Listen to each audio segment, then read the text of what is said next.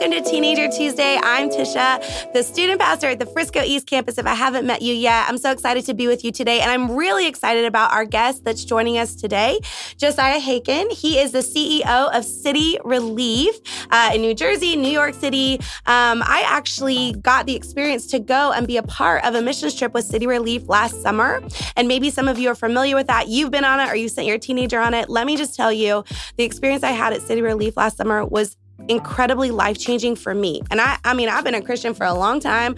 I've been on so many mission trips. I have not experienced a mission trip like this before, and I love it. And since I've been back, I have been shouting from the rooftops that I think everybody needs to go. And in fact, I can't wait to take my teenagers one day to come to City Relief and to serve on the streets of New York uh, with City Relief. So, Josiah, thank you for joining us today.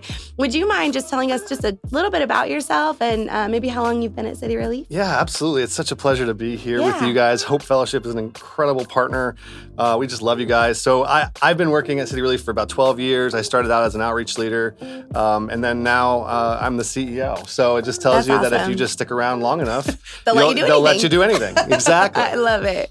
I love it. That's so cool. Um, well, we're just incredibly honored to have you here with us today. So I know that you see a lot of people that come through City Relief serving, and um, I'm sure that you've seen families that have come through serving. And I guess I, I just have uh, to begin, I'd love to for you to talk about, um, and I'm sure that you have talked to a lot of families in different churches about this, but we would love for our families to have like a serving mindset when they're at home. And we want to help equip and empower parents to have this in their families. And so um, I'd love for you to just talk about some things that you've seen that maybe help families have that serving mindset and maybe be missional where they are because it's not always about going and doing right it's about being missionaries to where God's called you to be.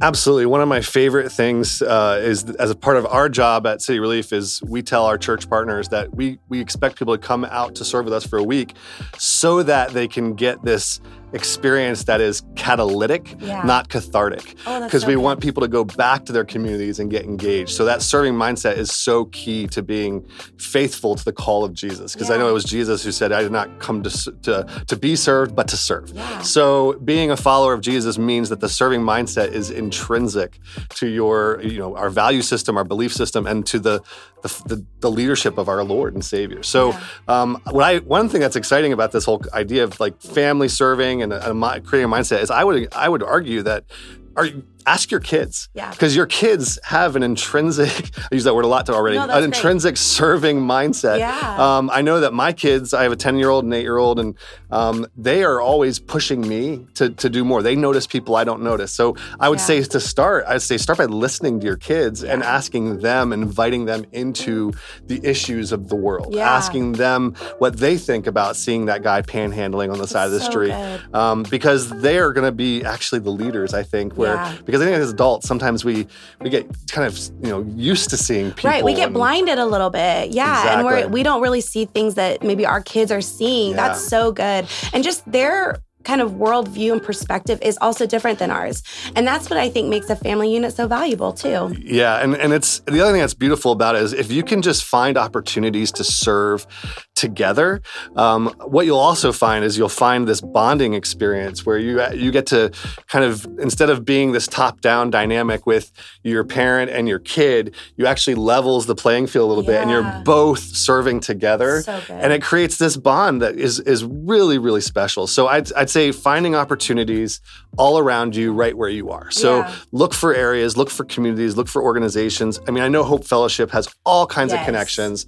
So like find someone who works here and yeah. ask them what are some opportunities for us to serve together. Yeah. Um, and then the other thing I would say is just be really talkative about the issues with your kids. Yeah. Um, I mean, I think you know finding ways to invite kids and into the discussion around the injustices and the broken mm-hmm. places of this world, yeah. so that we can encourage them to be part of the solution. Yeah. Empower your kids to be part of the solution. Um, because I've seen so many kids that serve on the streets. We had, I mean, I had one years ago. There was one guy. Um, I'm sorry, one parent who brought their teenager out, and he was serving soup because that's what we do, right? We serve soup and we yeah. give out socks and we we pray with people so and cool. we offer connections to services. And there was a, a young you know, young teenager who was serving, and he was serving soup, and the mom actually was like, "Oh, I, I met someone on the street. I want my son to talk to." So she actually yeah. brought her son to talk to this person.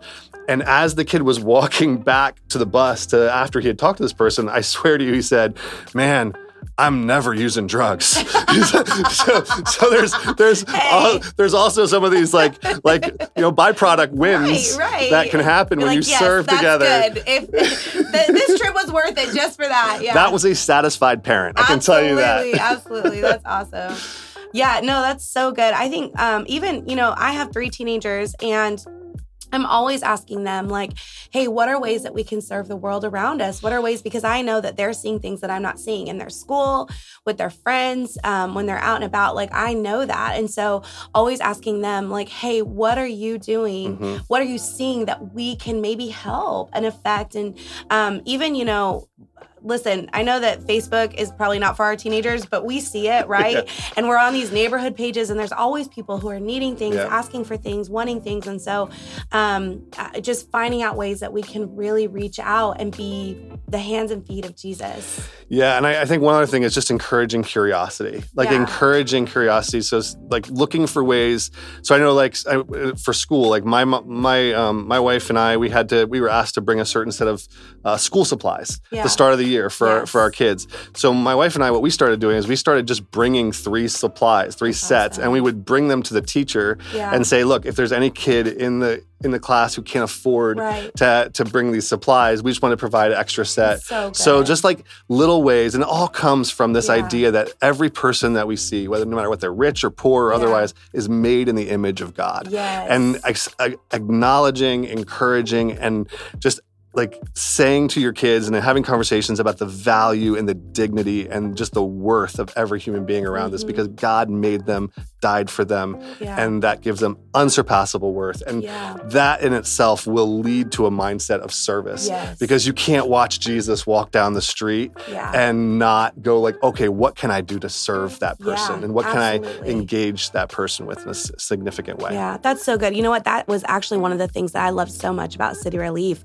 when I was there last year is it was very much like you know we we live here in north texas in our little bubble and we don't see a lot of people panhandling mm-hmm. on the side of the road like we just don't and um when we do see it, it does feel a little bit foreign and a little bit like, oh, ooh, uh, what do we do? What do we say? You know, that type of feeling and mentality. But when I went to City Relief last year, just that whole thought that you just had is like, man, no one is more important than anyone else, whether they are uh, in their home in Frisco, Texas, Prosper, Texas, wherever you are, or if they make their home in a subway station, yeah. you know, in the city, on the city of New York City.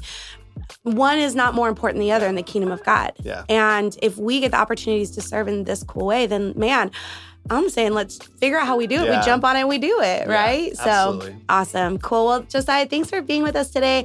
I know that we're going to keep continuing mm-hmm. conversation over the next few weeks with you about um, more ways that we can serve uh, families and serve people um, and so thank you for being with us.